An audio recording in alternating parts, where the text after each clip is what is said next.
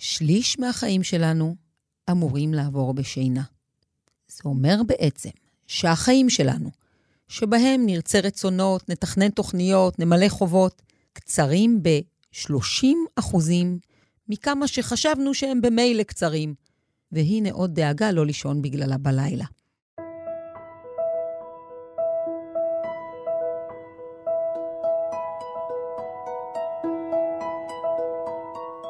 אבל אין מנוס.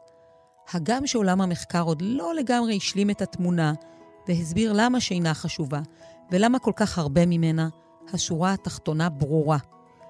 כל מי שמקצר את השינה שלו כדי להאריך את ימיו, עושה בפועל בדיוק להפך, מקצר לעצמו את החיים. מיעוט שינה מחליש אותנו חיסונית, פוגע בנו בריאותית, קוגניטיבית ורגשית.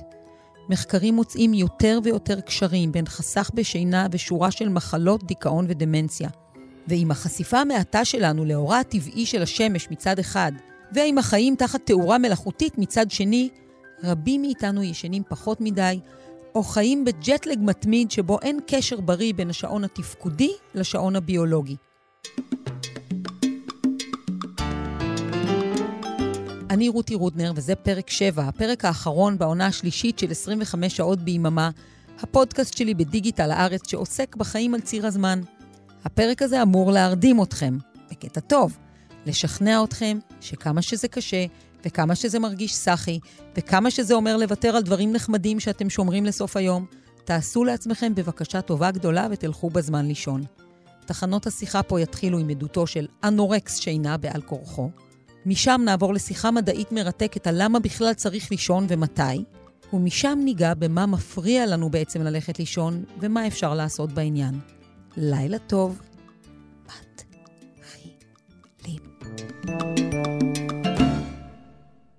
כשאני מחפשת עדויות אישיות לפרקים פה בפודקאסט, אני מתחילה בפוסט בפייסבוק. את זה שחיפש את מעוטי השינה, פרסמתי בשעה מניפולטיבית, שתיים וחצי בלילה. ובכל זאת, הופתעתי מכמה אנשים ענו לי. אחד מהם היה השחקן והיוצר מולי שולמן, נשוי ואב לשניים שחי בתל אביב. אנחנו בבוקר, אבל אני רוצה להחזיר אותך ללילה האחרון. מתי נרדמת הלילה? הלילה נרדמתי בשתיים וחצי בלילה, וישנתי ברציפות עד אה, שבע בבוקר, עד שהשעון צפצף. אוקיי, רגע, אני עושה חישוב מהיר, ארבע וחצי שעות. כן. שזה הרבה, מעט, אתה נשמע כמעט מאושר שאתה אומר את זה. האמת שכן, זה שלא יהיו הפרעות בקטע הזה שבין 2 ל-7, זה מבחינתי ניצחון. קטן, מגוחך אולי אפילו, אבל ניצחון, ממש. אתה יודע, מדברים על uh, בעיות בזיכרון או ירידה בזיכרון, מדברים על uh, נטייה יותר uh, גבוהה לדכדוך ולחרדה. אה, מדברים על מערכת חיסונית יותר חלשה. זאת אומרת, אנחנו בכל הזירות, הבריאותית, הרגשית, אה, הקוגניטיבית. Mm. אתה מרגיש את הסטטיסטיקה הזאת עליך בחיים שלך? כל הזמן אני מרגיש כאילו משהו עומד לקרות מכל הדברים האלה שמנית. עוד רגע יתקוף איזשהו חולי, עוד רגע יהיה איזשהו מין קריסה באיזושהי מערכת. משהו עומד לקרות. אני מרגיש את העייפות הכרונית, אני מרגיש את ההשפעה על המצב רוח, ואני גם מרגיש איך שלפעמים יש איזושהי התרגלות שמאפשרת לי להתמודד עם זה או להתרגל לזה, אבל uh, כן, יש ימים שבהם אני ארגיש את זה במתח בבית, במתח ביני לבין עצמי, בכמות הדאגות, ובכלל ביכולת לפצח מצבים במשך היום בצורה פחותה יותר. כאילו בצורה, נגיד, מודאגת יותר או עצבנית יותר, ואיך עוד חצי שעה או 45 דקות או שעה ורבע של שינה כבר מייצרות איזשהו שוני בלהתמודד עם איזה משהו ש... שקורה לך במשך היום. יש אה, מושג בפסיכולוגיה שנקרא אגו דיפלישן, שזה בעצם התרוקנות של יכולת השליטה העצמית שלנו, הניהול העצמי שלנו, כשיש לנו משאבים יותר נמוכים. האם אתה מרגיש במי רעך? כן. אה, כשהיום אה, ככה מתמשך ומגיע, או שיש איזו מין התעוררות כזאת ויכולת תפקוד יותר גבוהה? הגוף מפתיע לפעמים, יכול להיות לפעמים פתאום איזה מין בוסט מוזר באיזה שעת אה, אחר הצהריים. אני לא יודע אם זה קשור לעובדה שהרבה פעמים אני מופיע ומציג בערב, אז לפעמים יש איזה כבר אה, מין התגייסות רב-מערכתית לקראת אה, ערבו של יום, כמו מין בוסט כזה, כאילו שתיתי איזה ארבע כוסות קפה בבת אחת, או משהו כזה, הגוף נותן לי, מעניק לי במתנה, אני מודה לו על זה, ממש. את היכולת לערנות ופרודוקטיביות לקראת אה, עבודת הערב שלי, הצגה, בפני קהל של אנשים, ואי היכולת לעמוד מולם רופס ו- ו- וח- וחדל אישים. אתה יודע אבל שיכול להיות מאוד שהאדרנלין הזה, הגבוה של הבמה, הוא לוגם מהקפה ה... כמה קפה כבר הספקת לשתות היום? זה לדעתי השלישי, ואנחנו אוקיי. באזור 11 בבוקר, אז עוד כן. לא 11, נכון, חברים, אה, עוד לא הקפה 11. השלישי, אז כן, כן, אוקיי. כן. האדרנלין הזה יכול להיות שהוא אה, החבר הכי טוב שלך, אבל גם האויב הכי גדול שלך, כי אתה מסיים אה, את ההצגה בלילה, אתה מפוצץ באדרנלין שהיית נכון. מאוד זקוק לו בגלל העייפות נכון. של הלילה הקודם. ואני אפילו יכולה להעיד באופן אישי שאני גם חיה עם בן אדם שהשיא של העבודה שלו הוא בערב מאוחר, והוא באמת בימים של... יש תוכנית יומית לגיא, כן, לילית. נכון. אז בימים של התוכנית הוא, הוא בעצם בקושי יכול ללכת לישון, אבל כשמגיע הסוף שבוע, הוא כאילו מפורק, כי פתאום אין לו את האדרנלין הכל כך גבוה הזה שהוא רגיל לצרוך באמצע השבוע. מדויק, ובשבילי זה נורא מצער, כי הרבה פעמים בסוף השבוע אתה רוצה לצבור את כל זמני הזוגיות והמשפחתיות והאבהות והילדים, ולא תמיד מצליח לעמוד בזה, בגלל אה, הצטברות של עייפות. יש לי שאלה קצת מוזרה, אבל עכשיו אתה פוגש בן אדם שכמוך ישן לפעמים רק שלוש שעות בלילה, ושלכל היותר ישן חמש שעות. אח, חבר לשולחן. אח. כן. אתה, אני רוצה רגע שתעשה את ההזרה הזאת. מה אתה מרגיש כלפיו? מה בא לך להגיד לו מבחינה רגשית? איך אתה תופס את החיים שלו? או שלה, כמובן. אה, בא לי לחבק אותו קודם כל, אותו ואותה, ולהניח אותו במיטה מאוד נוחה בחדר חשוך וממוזג, ולהגיד לו, תישן קצת, אחי, יש זמן, יש אפשרות, אה, נסה לשחרר רגע את המוח מהיתר דאגתיות. כי, כי אני מרגיש שזה מה שזה בסופו של דבר, זה מה שמנהל את זה. איזשהו יתר דאגתיות של המוח, איזשהו סוג של כיסי אנרגיה לא פרוקים, שממשיכים לנהל אותי גם בלילה. לא יודע, פרי של חינוך, אדם, מה שנהייתי, אה, אה, אני לא יודע להגיד למה זה מנהל אותי. אם הייתה לך אפשרות ללכת לישון מתי שאתה יכול, נקרא לזה שתיים וחצי, שלוש בלילה, אבל לקום מתי שאתה רוצה. היית מאמץ את האפשרות הזאת בלי שזה יפגע בחיי המשפחה, בדברים אחרים שאתה צריך לעשות. זאת אומרת, אם היית יכול לעצב לעצמך שעון לבחירתך, כן, קודם כל הייתי לוקח את זה בשתי ידיים. אני לא מצליח. גם אם יש לי נגיד בוקר פנוי לחלוטין מפעילויות, ואני יכול כביכול לישון עוד יותר מאוחר, אני לא אצליח לישון אחרי שעה מסוימת. כמה זה נכנס לתוך החיים שלך כאבא, כבן זוג?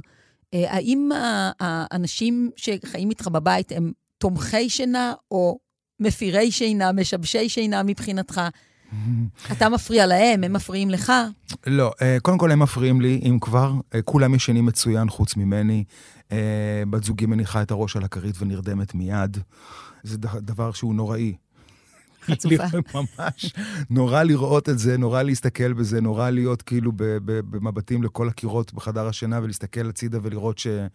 הנה, בבקשה, יש לידך מישהי שישנה נהדר. זה פשוט נפלא.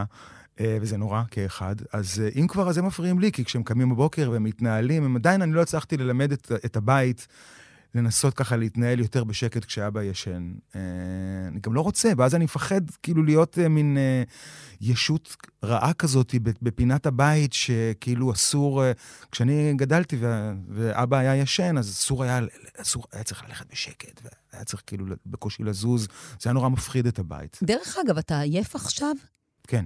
כמה אתה עייף עכשיו? אני רגיל להיות במצב הזה של עכשיו, שהוא מצב שאני מרגיש שהקול שלי קצת יותר לאה וקצת יותר צרדרד. אני מרגיש שהראייה שלי היא לא 100, היא יכולה להיות 82, וזה בסדר. זאת אומרת, בעבר זה היה מדאיג אותי מאוד, והיום אני אומר, שנייה רגע, אם אתה לא נצרך לזה, נסה רגע לקבל את ההתנהלות הטיפה יותר לאה הזו שלך. כאילו, המ- הממשק שלי כאילו עם הסביבה הוא יותר כזה רך ומטושטש טיפה, וזה בסדר לי. אני חי עם זה בסדר, מה שנקרא. אני זוכרת מתקופות של אה, שיבושי שינה קשים בחיים שלי, והיו לי, שכל היום היה מתנהל מהסטרס של מה שיהיה בלילה. והרגע שמגיע הלילה ומתחיל להתנהל בתוכי הדיאלוג הזה של אבל את צריכה לישון, אבל את צריכה לישון. אבל... רק זה, בהצלחה עם שינה לארבע שעות הקרובות. כן, אני, אני, אני, קודם כל אני מאוד מזדהה. אני מצליח להדחיק את כל עניין הקושי בשינה עד לרגע שכל הבית יתקפל וכבר אני נמצא לבד וכבר אין מה לעשות חוץ מלהסתכל לשינה בעיניים. ולא לראות אותה. ורק אז אני מתחילות אה, להתגנב אליי אותן אה, רגשות שדיברת עליהן, אותן חששות. והרבה פעמים זה קורה כשאני מתעורר באמצע הלילה. זאת אומרת, אם התעוררתי ולא הצלחתי, זאת אומרת, השינה נכשלה, יש תחושת כישלון באוויר, אז כל הסטרס הוא בעוצמה הרבה יותר אה, גבוהה.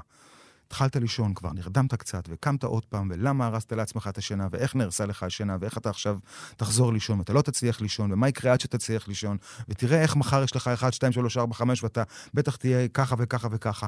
הייסורים מתחילים אז, זאת אומרת, לא לפני השינה, אלא תוך כדי שזה קרה. אבל אתה יודע, חברים טובים היו אומרים לך, יקירנו, תעשן איזה ג'וינט לפני השינה, ת, תרגיע את המתח, זה כבר יעזור לך לישון. נכון. אחרים היו אומרים, קח כדור, בשביל זה המציאו את התרופות. אתה נעזר בזה? כן, כל פעם אני מנסה משהו אחר. את הג'וינטים המרדימים ניסיתי, יש כאלה שבאמת עזרו תקופה, ואז הייתה איזושהי התרגלות, הגוף מתרגל לכל דבר. יש לי, ליד ה... במגירה ליד המיטה, stash כזה של כל מיני עזרים. זה יכול להיות אה, אה, כדור אה, שינה, זה יכול להיות כדור הרגעה. אני תמיד אקח איזה רבע, איזה חצי, כל הזמן באיזה פחד מתמיד, באיזה מלחמה עם המינונים, כי הדברים האלה גם משפיעים למחרת. גם הם, האפקט שלהם בא איתך אחר כך במשך היום. אם לקחתי חצי קלונקס והלכתי לישון איתו, אז למחרת אני אהיה עם השמיכה הזאת. זה כמו שמיכה שקופה. אתה רואה את החיים, אבל דרך איזה מין פילטר כזה מעונן. אני, ו... אני מחייכת כי אין ספק שההבחנה פה שלי חד משמעית היא של control freak רציני. כן, ש... חבל ש... על הזמן. שבאופן מעניין, הדבר שהוא הכי מגה השחרור ש, שהטבע יצר בעבורנו כן. כדי להשתחרר מהשליטה, הוא הדרקון שאתה נלחם בו כל חייך, שזה השינה. בדיוק. וטיפול ניסית? לא, לא הלכתי אף פעם לטיפול שינה או למרפאת שינה, לא.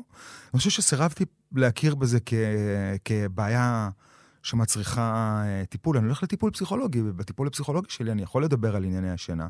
שם למדתי למשל את הטקטיקה הזאת, שברגע שאתה רואה קושי שינה, אל, קודם כל, אל תנסה להילחם ולהיכנס למצוקה, תרפה ממנו, תבין שהוא קיים, אל תילחם בו, תבין שכנראה הלילה זה הולך להיות ככה. נסה לעשות איזה משהו שהוא נעים לך. זה מצליח, אבל באופן חלקי מאוד.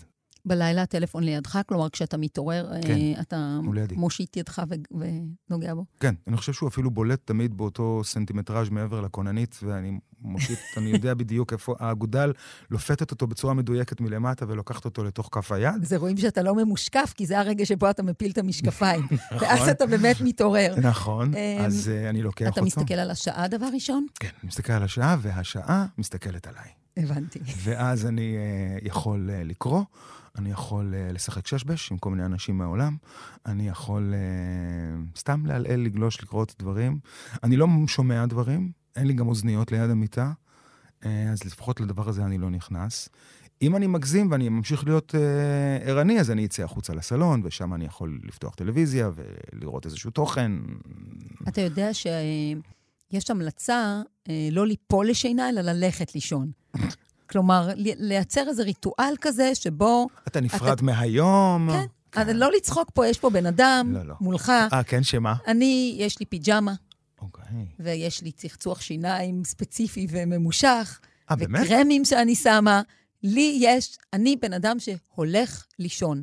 אני אגיד לך משהו, אני שנים זיהיתי את עצמי כטיפוס של לילה. ובגלל שעבדתי בחדשות והייתי צריכה בשעה מאוד מאוד מוקדמת להתחיל כבר לצרוך את כל הצרות שקרו בעולם ולאנשים במשך הלילה שחלף, אז הייתי חייבת להרגיל את עצמי לשעון ביולוגי אחר מזה שמאוד אה, אהבתי לחיות לפני זה. ודרך זה התפתח הטקס. אבל זה מביא אותי באמת לשאלה, קצת נגעתי בזה. כשהייתי ציפור לילה, קצת עפתי על זה. אהבתי להיות טיפוס כזה, שכאילו, אני לא הולכת לישון, ווואו, אפילו אם יש לי שיעור באוניברסיטה בשמונה בבוקר, אז מה אם הלכתי לישון בחמש? שינה זה לחלשים, כן. שינה זה לחלשים, בדיוק. כן. ובשינה ובלילה, אתה יודע, הלילה הוא יצרי, הוא יצירתי. נכון. אז האם אתה לא קצת באיזה מקום שאולי אתה לא מספיק מודע אליו אפילו, או נוח לך לדבר עליו, קצת עף על הלילה שלך? לא מספיק. זה לא שאני כאילו יכול להגיד שהצטברו לזכותי אה, אה, אה נקודות זכות על אה, רגעים שלי או ריקה יצירתית במהלך הלילה, שאני אגיד, הנה, אבל תראה כמה לילות היו לך שקמת פתאום ואמרת, אה, ah, ופיצחת לעצמך איזשהו מין אה, דבר ביצירה שלך או בעשייה שלך. לא מספיק לצערי, לא. מולי שולמן, תודה רבה על השיחה הכנה הזאת. תודה לך.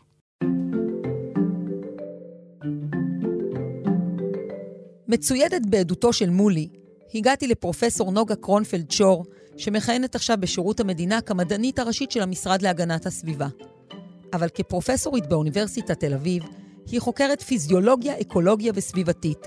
כלומר, את המערכות שמאפשרות חיים בכל אורגניזם חי, ואנחנו, חברים, עונים לחלוטין להגדרה. תמקמי לי שינה בהקשר של מערכות פיזיולוגיות שמאפשרות חיים. לקחתי את השלוש מילים האלה ככה ממך. אני רוצה להגיד קודם משהו על שינה. בשורה התחתונה אנחנו לא מבינים מספיק. אוקיי. Okay. אבל אין ספק שזה משהו שהוא חיוני ומאפשר חיים, כי אה, חסך שינה לאורך זמן, או חוסר בשינה לאורך זמן, יכול להביא למוות. מה אנחנו לא מבינים בו? או עדיין לא מבינים בו? אנחנו לא באמת מבינים מה התפקיד של שינה. משהו שמופיע באופן כל כך גורף בכל מערכת החי, הוא, הוא חייב להיות משהו שהוא אה, אה, עם, עם חשיבות עליונה. אפילו, תסתכלי למשל אפילו על, על, על מערכת הדם למשל, שהיא מבחינתנו מערכת עם חשיבות מאוד גבוהה, לא לכל האורגניזמים החיים יש מערכת דם, לפעמים יש פתרונות אחרים. Mm-hmm. ועקרונית, אם אנחנו רוצים לנצל הכי טוב את הסביבה שלנו, היה נכון לעבוד 24, אה, או להיות ערים 24 שעות ביממה, להמשיך mm-hmm. בפעילות. ועדיין אנחנו מוותרים על חלק משמעותי מאוד מהחיים שלנו, אה, לא מנצלים את הזמן הזה, ולא רק שאנחנו לא מנצלים את הזמן הזה, אנחנו גם נמצאים במצב שהוא מצב מאוד אה, פגיע. כי החושים שלנו לא פועלים, אה, אנחנו יכולים להיות בסיכון, גם היום בחיים המודרניים יכול להיכנס לגנב הביתה, מישהו יכול להתקיף אותך, בעולם הטבעי ברור שעוד אפילו הרבה יותר, יש סכנת טריפה מוגברת. מערכת שהמחיר שלה עלול להיות מאוד גבוה, כנראה, את אומרת, אנחנו מניחים שיש לה גם חשיבות מאוד מאוד גדולה. מה קורה כשהיא נפגעת? למה אנחנו ישנים?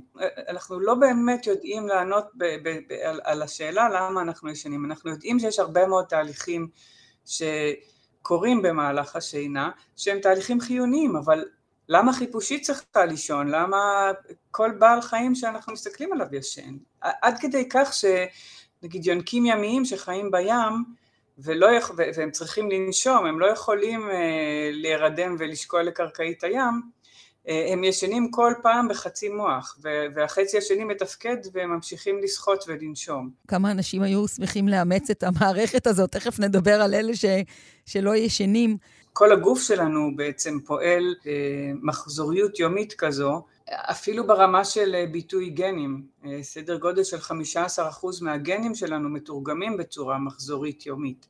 זאת אומרת, אין ספק שאנחנו לא אותו אדם ביום ובלילה, זאת אומרת, אם היו לוקחים לנו דגימת דם ביום ודגימת דם בלילה ושואלים בלי להגיד אה, שזה נלקח בזמנים שונים, האם מדובר באותו אדם, זה לא היה נראה אותו אדם. ויודעים להסתכל על השוני הזה ולהסביר דרכו משהו, או שעדיין לא? יודעים להסתכל על השוני הזה, יודעים להסביר המון דברים, אה, אבל עדיין זה לא מסביר למה, למה זה התפתח, למה זה קיים ושמור כל כך באבולוציה בכל, בכל האורגניזמים החיים. זו שאלה שאנחנו לא יודעים. אני רוצה אבל כן להגיד משהו שבעצם התהליך של השינה הוא תהליך שמבוקר על ידי שני תהליכים נפרדים לחלוטין.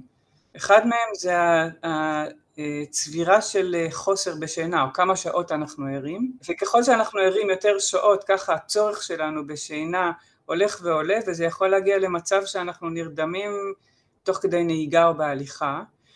אבל הגורם השני שמשפיע מאוד על השינה הוא השעון הביולוגי, שהוא מראה מחזוריות יומית, הוא לא מצטבר. אה, אנחנו עייפים במהלך הלילה, ואני בטוחה שלכל אחד מאיתנו קרה שאמרנו, טוב, עברנו את הנקודה של השינה, עכשיו כבר יהיה לי קשה להירדם. זה, זה השעון הביולוגי, הוא לא קשור... זה לא מיתוס? באמת יש אה, את השעה הזאת? כי, כי כולנו חווינו את זה, ואף פעם לא ידעתי שזה באמת משהו שהוא אינהרנטי לנו. אז זה לא שעה ספציפית, אבל, אה, אבל יש מחקרים שמראים אה, שאם אתה שומר אדם על אותו מספר שעות ערות, ונותן לו ללכת לישון בשעות שונות.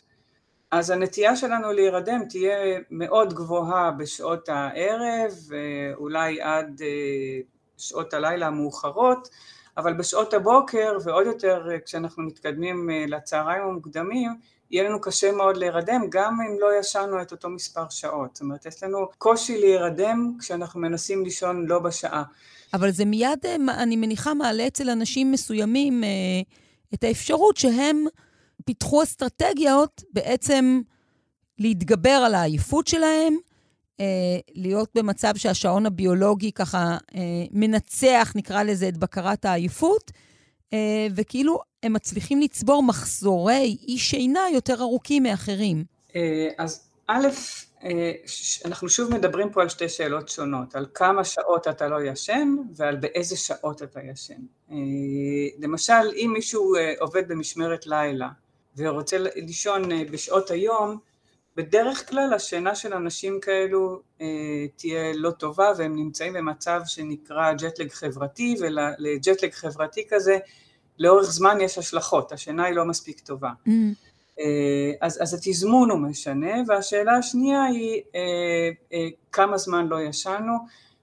יש שונות גדולה בצורך בין בני אדם במספר שעות השינה, אבל מספר שעות השינה שאנחנו צריכים נתון. זאת אומרת, אם אנחנו ישנים פחות ממה שאנחנו צריכים לישון, כל התפקודים שלנו נפגעים. כשיצאתי למסע לפרק הזה, אז בין היתר כדי לחפש אנשים שהם אנשים עם שינה מועטה, פרסמתי פוסט בפייסבוק.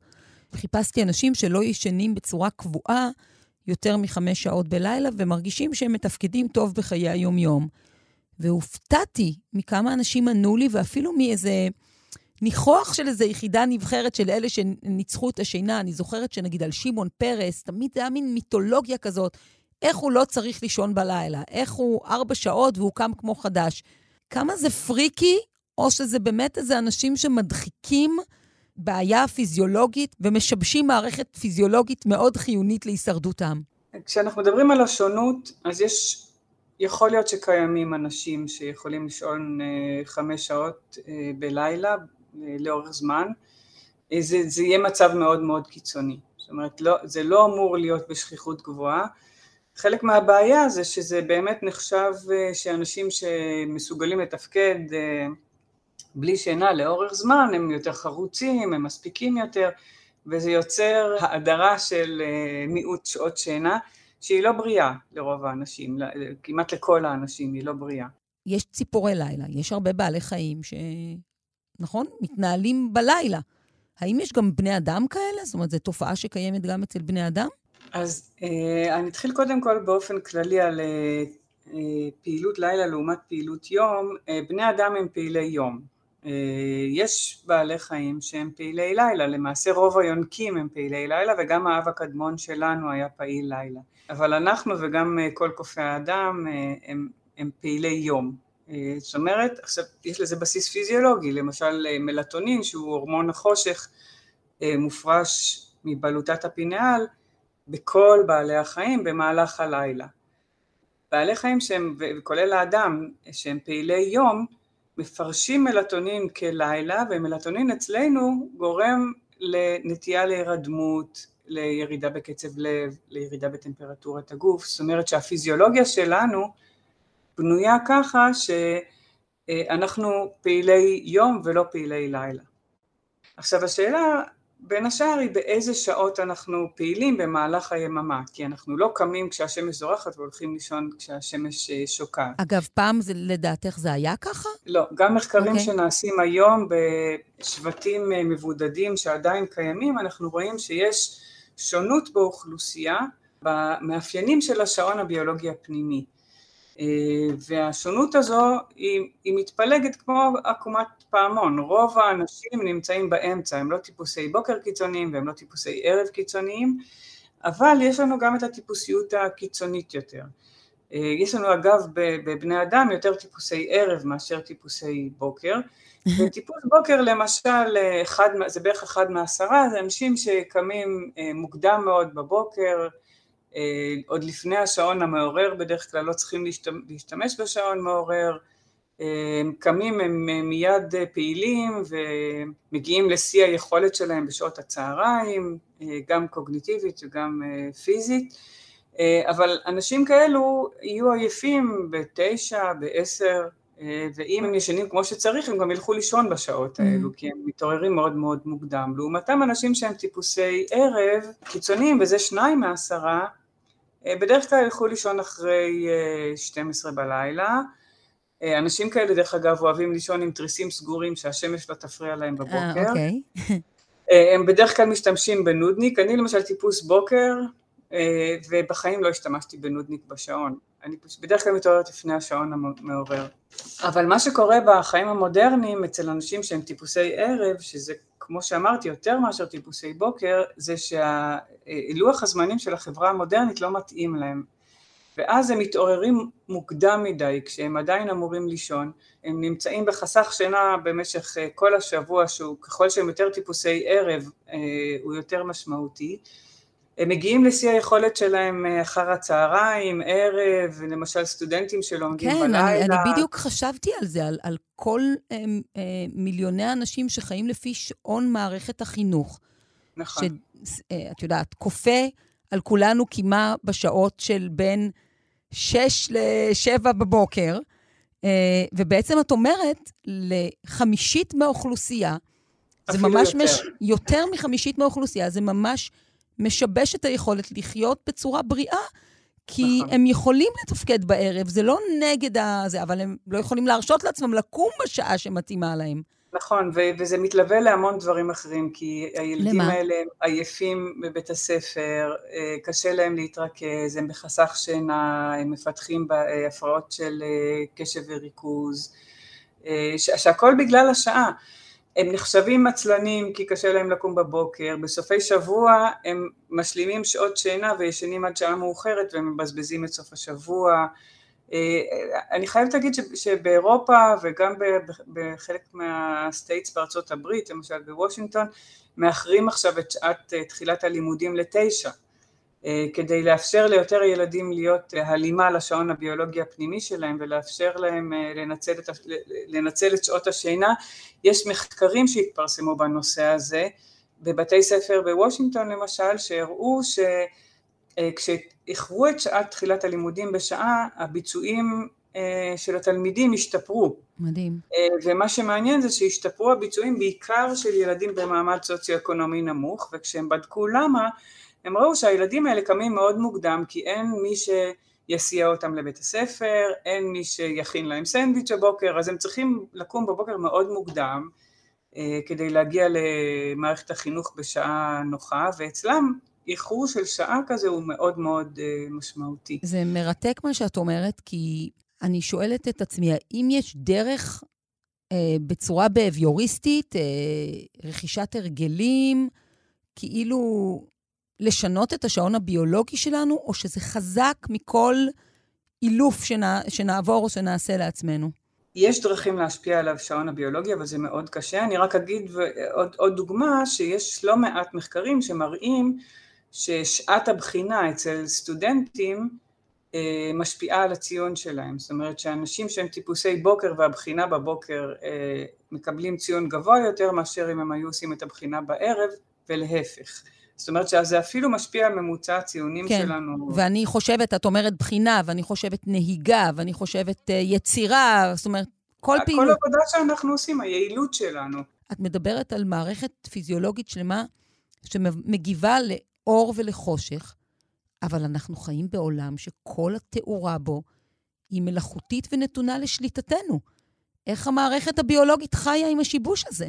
לגבי התאורה זו נקודה מאוד משמעותית, כי הגורם שמשפיע בצורה הכי משמעותית על השעון הביולוגי הוא אור. כמו שאמרת, אנחנו חיים בסביבה מלאכותית היום, כמעט שום דבר לא משתנה בצורה מחזורית כמו בטבע, אין לנו מחזוריות בזמינות מזון, אנחנו לא נחשפים באמת למחזוריות בטמפרטורת הסביבה, אנחנו לא מבצעים פעילות גופנית משמעותית אה, במהלך היום בדרך כלל, ואנחנו נחשפים לתאורה מלאכותית. מצד אחד, במהלך היום אנחנו כמעט לא נחשפים לשמש, שהעוצמה והספקטרום שלה היא מאוד שונה מהעוצמה והספקטרום שאנחנו mm-hmm. נחשפים אליהם בתוך הבתים, ומצד שני, בלילה אנחנו לא חווים חושך, כי אנחנו מדליקים את האורות, וגם במהלך הלילה, אם אנחנו מכבים את האורות, בדרך כלל יש מקורות אור שגורמים לזה שאנחנו לא נהיה בחושך אה, מוחלט. והמערכת שלנו כמו שאמרתי, מסתנכרנת בעיקר לאור, ולכן אנשים למשל שהם טיפוסי ערב, וממשיכים לשבת מול המסך ולהדליק את האור, הם בעצם נותנים לשעון הביולוגי הפנימי שלהם סיגנל שהאור ממשיך מאוחר בדיוק. יותר, והם יכולים לאחר את עצמם כל יום. ולכן הטיפוסי לילה שאנחנו רואים, אנשים שחיים במהלך הלילה, זה לא מצא, הם לא היו פעילים בשעות האלה אם התאורה הייתה תאורה טבעית. יכול להיות שהם היו מאוד טיפוסי ערב, אבל הם לא היו פעילים בלילה וישנים ביום. זהו, את הקפדת כל הזמן להגיד טיפוסי ערב, אבל לא אמרת טיפוסי לילה. בדיוק, זה חורג מהמצב הטבעי, אבל מה שקורה זה שהאנשים האלה מסדרים לעצמם את הסביבה לפי מה שנוח להם, ואז הם מדליקים את האור ביום, אה, בלילה, וביום הם אה, הולכים לישון, סוגרים את התריסים ומייצרים לעצמם חושך מלאכותי. אה, ואז השאלה אם השעון שלהם מצליח להסתגל לשינוי הזה או לא מצליח להסתגל לשינוי הזה, ולא תמיד הוא מצליח, כי בסוף יש לנו גם את הסביבה החברתית, באיזה שעה החברים שלהם אה, פעילים, אה, באיזה שעה הם יכולים לצאת לקניות, יש, בעצם הסביבה החברתית שלנו לא התהפכה.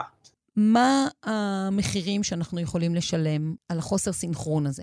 תאורה גורמת להפסקת הפרשת המלטונין. למרות שהשעון הביולוגי אומר עכשיו לילה צריך להפריש מלטונין. ואז בעצם הכניסה ההדרגתית של המערכת למצב שמביא לשינה, את הזכרת קצב לב, נכון. נכון? היא נפגעת, השינה היא נדחית. נפגעת, הכל נפגע, השינה, אנחנו ישנים פחות טוב בלי מלטונין. מלטונין יש לו גם המון תפקידים אחרים, כי הוא בעצם הורמון שמופרש למערכת הדם ומשפיע על כל המערכות הפיזיולוגיות שלנו, ויש מחקרים שמראים שאפילו אה, הפסקה של הפרשת מלטונין כתוצאה מחשיפה לתאורה מלאכותית בלילה יכולה גם לגרום לעלייה בשכיחות של אה, סרטן שד למשל, אה, יכולה להביא לעלייה בשכיחות של אה, השמנה, של מחלות מטבוליות, של אה, הרבה מאוד מחלות שהן מחלות שמאפיינות את הסביבה המודרנית וחלק מהסיבה שהן מאפיינות את הסביבה המודרנית היא כנראה העובדה שאנחנו נחשפים לתאורה מלאכותית בלילה. וואו, זה, את יודעת, ככה, יש נורא את השאלה הזאת, למה אנחנו דור הסרטן, ואת אומרת, יש אפשרות.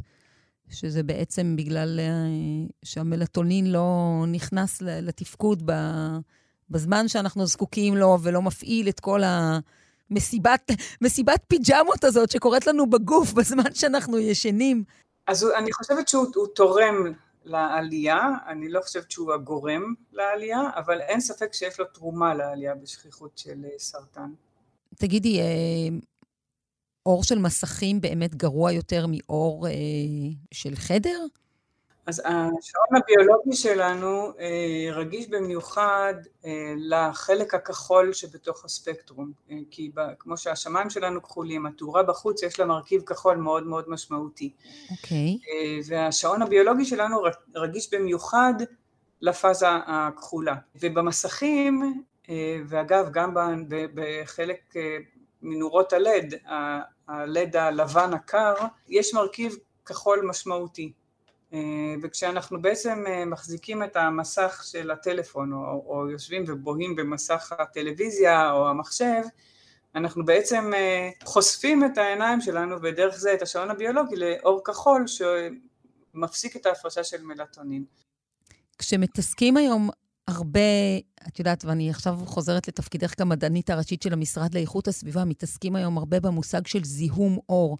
אז בעצם מדברים על זה לא רק ברמה של הפגיעה של זה בסביבה, אלא גם בנו, בבעלי החיים שחיים בסביבה הזאת?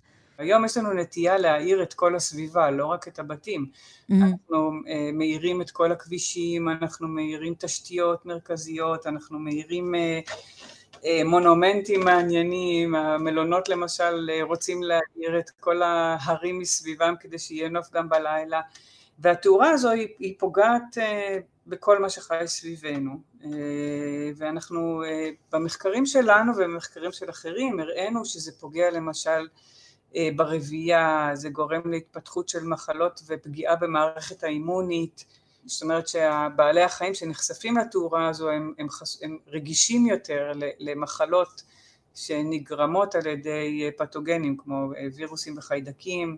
אנחנו בכללם? גם אצלנו המערכת האימונית נפגעת כתוצאה מחשיפה לתאורה מלאכותית. אנחנו רואים בעיות בתזמון, אנחנו רואים אבל גם למשל בעיות ב...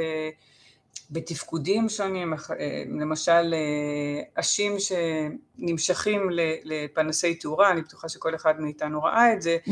אז אפשר להגיד מה זה משנה, אבל בסוף לעשים האלה יש תפקוד אקולוגי, למשל יש עשים שמתפקדים בתור מאביקים חשובים לגידולים חקלאיים, ואנחנו רואים בכל העולם שיש ירידה בכמות של העשים ובכמות של המאביקים, וזה בסופו של דבר יביא לירידה ביבולים. אז כל דבר כזה שנראה לנו שהוא אולי איזוטרי ו...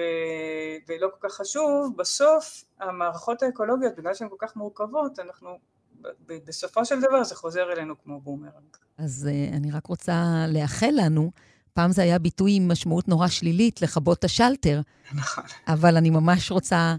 לאחל לנו ולך שתצליחי לכבות לנו את השלטר קצת.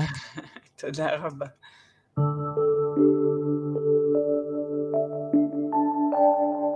דוקטור נירית סופר דודק פוגשת את השינה תחת שני הכובעים שלה.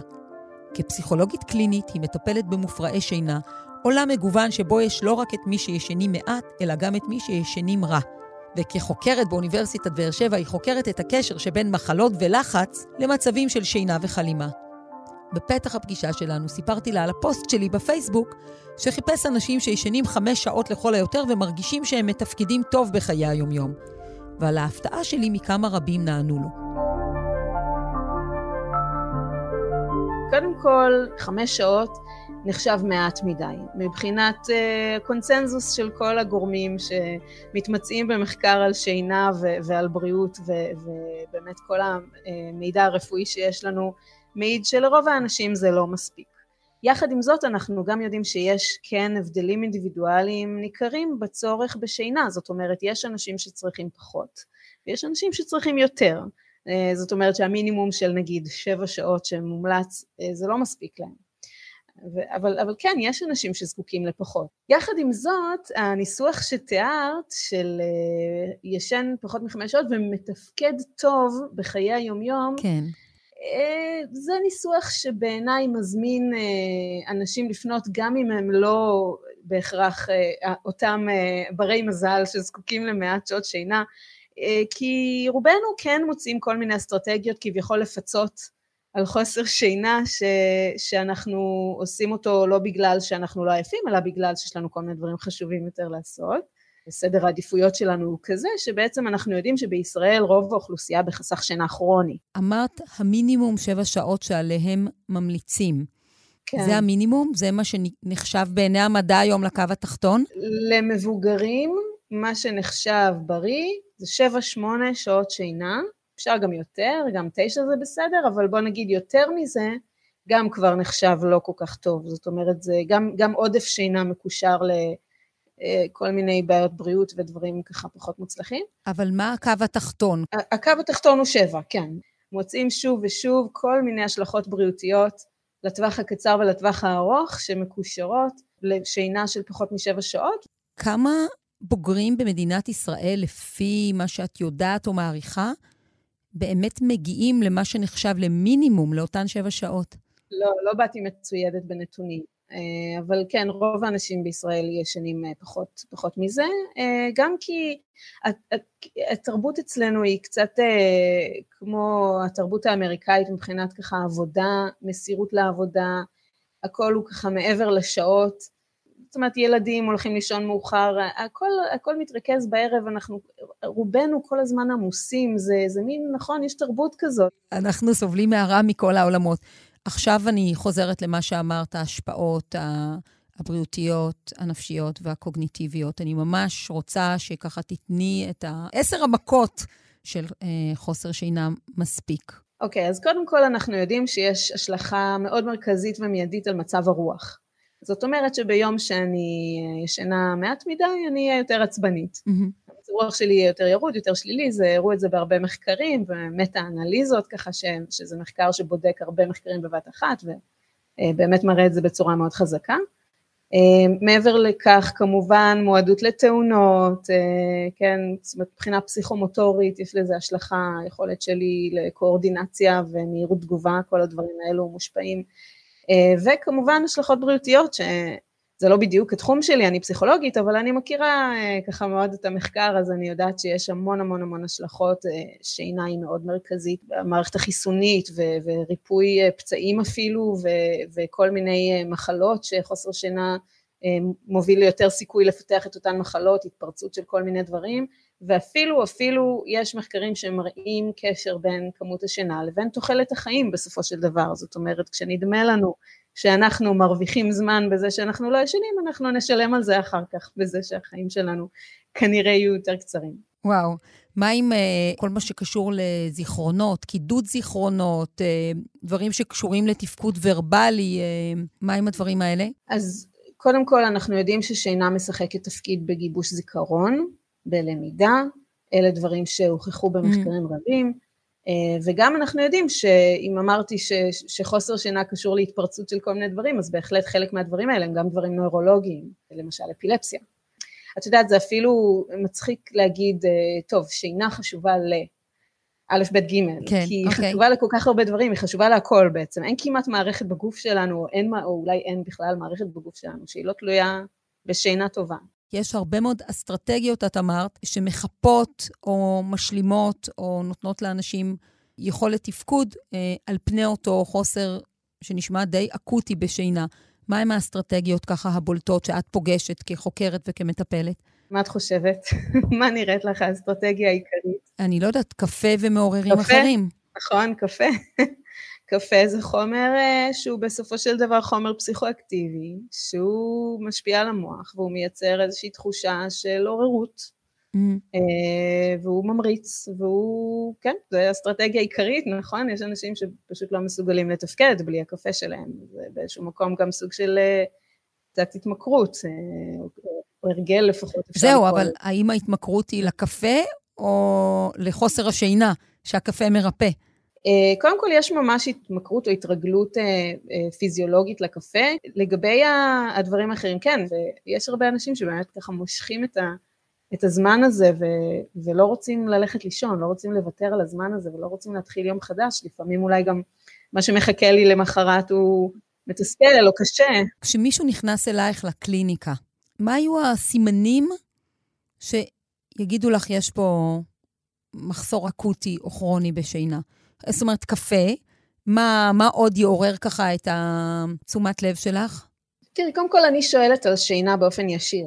אני לא צריכה להסיק על זה באופן עקיף דרך הקפה. אני כן שואלת על קפה כשאנשים מגיעים אליי עם כל מיני אה, תלונות על חוויות מוזרות בשינה, כל מיני חלומות מעוררים במיוחד, או חוויות שקשורות למעברים בין שינה לערות, ולפעמים אני מגלה שאנשים שותים קפה בערב, או שותים כמויות מאוד מאוד גדולות של קפה במהלך היום, אה, מישהי פעם פנתה אליי עם, באמת עם איזושהי שאלה לגבי שיתוקי שינה שהיו לה, והתגלה שהיא שותה איזה 30 קפה, לא נכון. קפה ביום. 30? כן, משהו, משהו מטורף. תני לי ככה ממש אה, את האלף-בית של איזה טיפולים עומדים לרשותך ולרשות, אה, את יודעת, okay. אוקיי. עולם הטיפול כדי לתקן את זה, ובכלל, בהנחה שאנשים רוצים לתקן את זה. אוקיי, okay, אז קודם כל אני אגיד שגם, זה לא רק עניין של כמות שעות, יש גם עניין של איכות שינה, להגיד לגבי האיכות, יש אנשים שלמשל ישנים כביכול מספיק שעות, אבל הם מרגישים שהשינה שלהם לא מרעננת, הם מרגישים עייפים, הם מרגישים שיש להם כל מיני חלומות מיוחדים או חוויות שינה מוזרות כמו שיתוקי שינה, mm-hmm. אז יש כל מיני דברים מעניינים שיכולים להיות בהקשר הזה של שינה, וכן שווה לעשות איזשהו בירור uh, מקיף לגבי מה קיים, אז יש תחום שהוא בעצם שייך ככה לעולם של ה-CBT, של הטיפול הקוגניטיבי בהביוריסטי, שהוא בעצם נקרא היגיינת שינה, שמדבר באמת על איזה שהם טיפים וכללים לשמירה על, על שינה נכונה, אה, שזה למשל לא לשתות קפה בערב או אחר צהריים, כי זה נשאר בגוף למשך הרבה שעות. יכול להיות שנגיד, יש אנשים שהם נרדמים אה, בקלות, למרות שהם שותים קפה בערב, אבל כן יש להם כל מיני חלומות מעורערים, חלומות של נפילה, חלומות של uh, uh, תעופה, חלומות של uh, uh, הרבה סיוטים, או הרבה, באמת כל מיני חלומות שהם uh, ככה מערבים איזשהו אלמנט של עוררות בתוך השינה, וזה יכול להיות קשור לזה.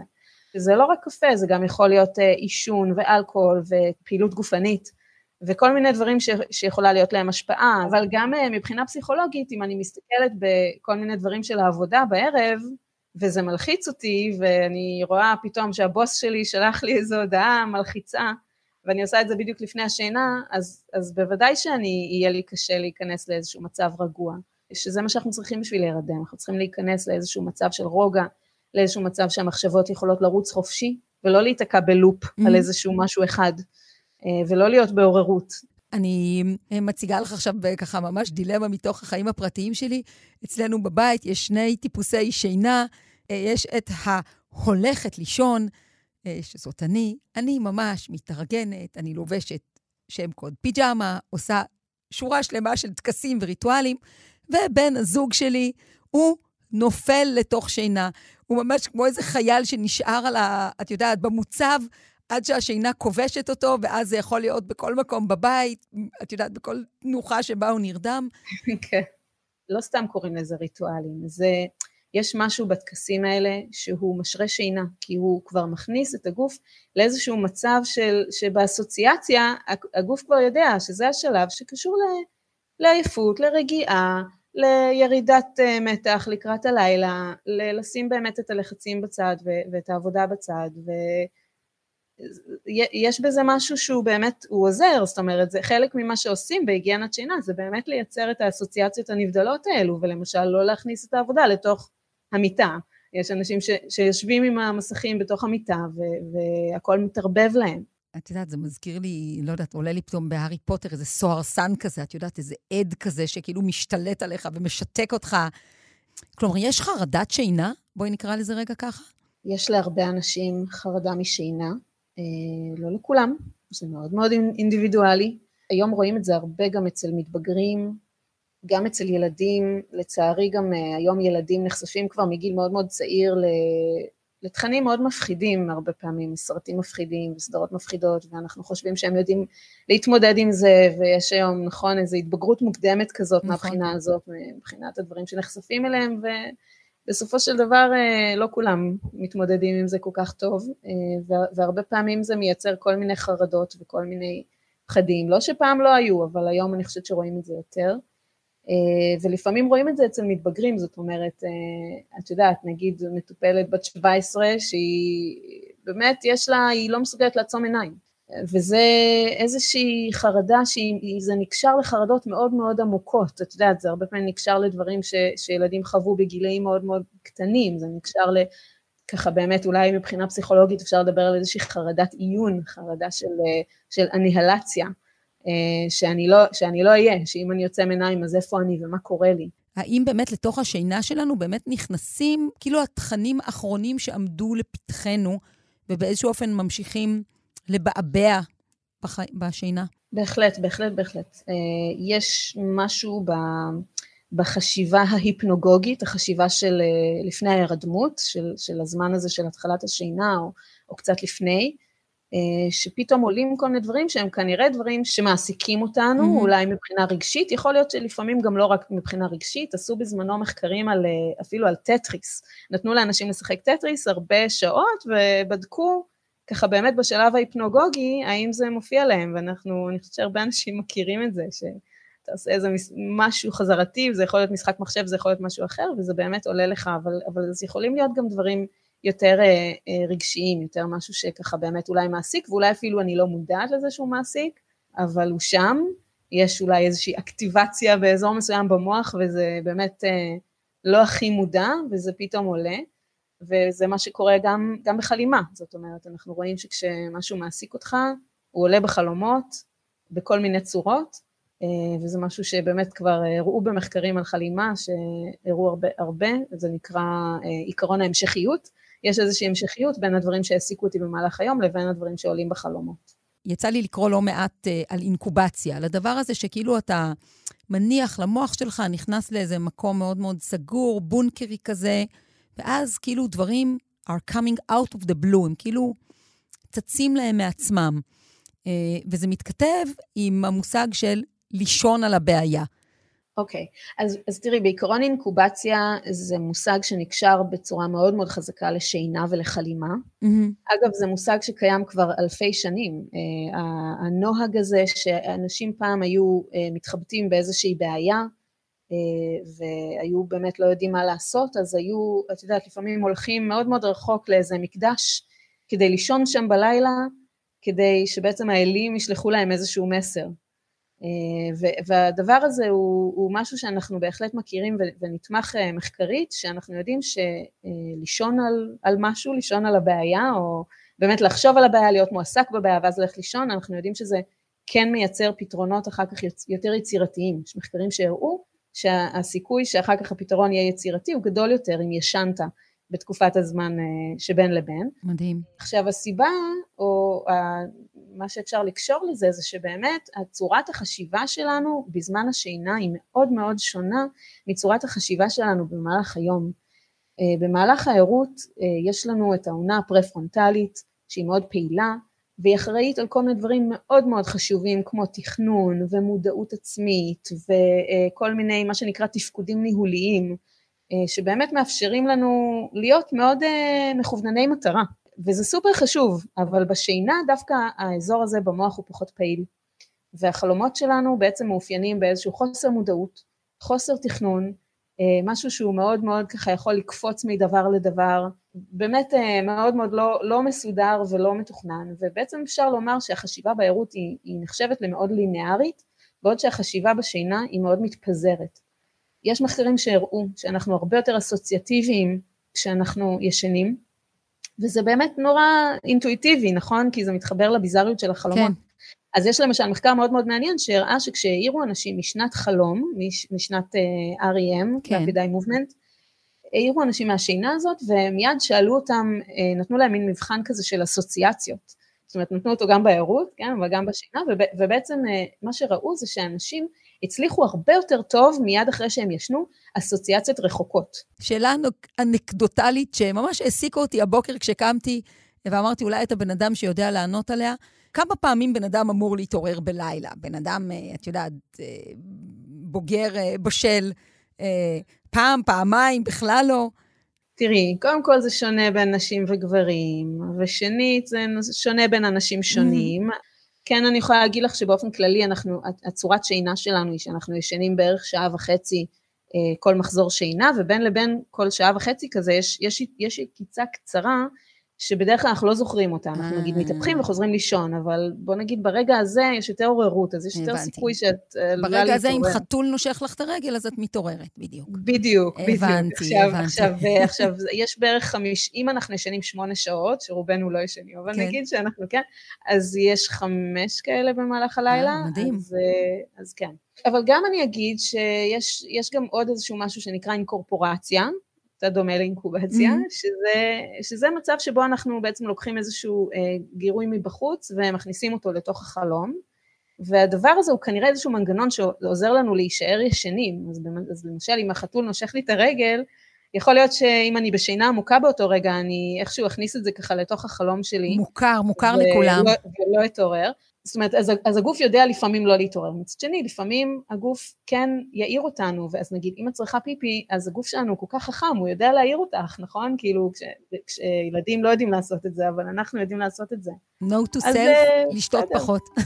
לשתות פחות בערב. ברור, ברור. לא, לא לדאוג, דוקטור.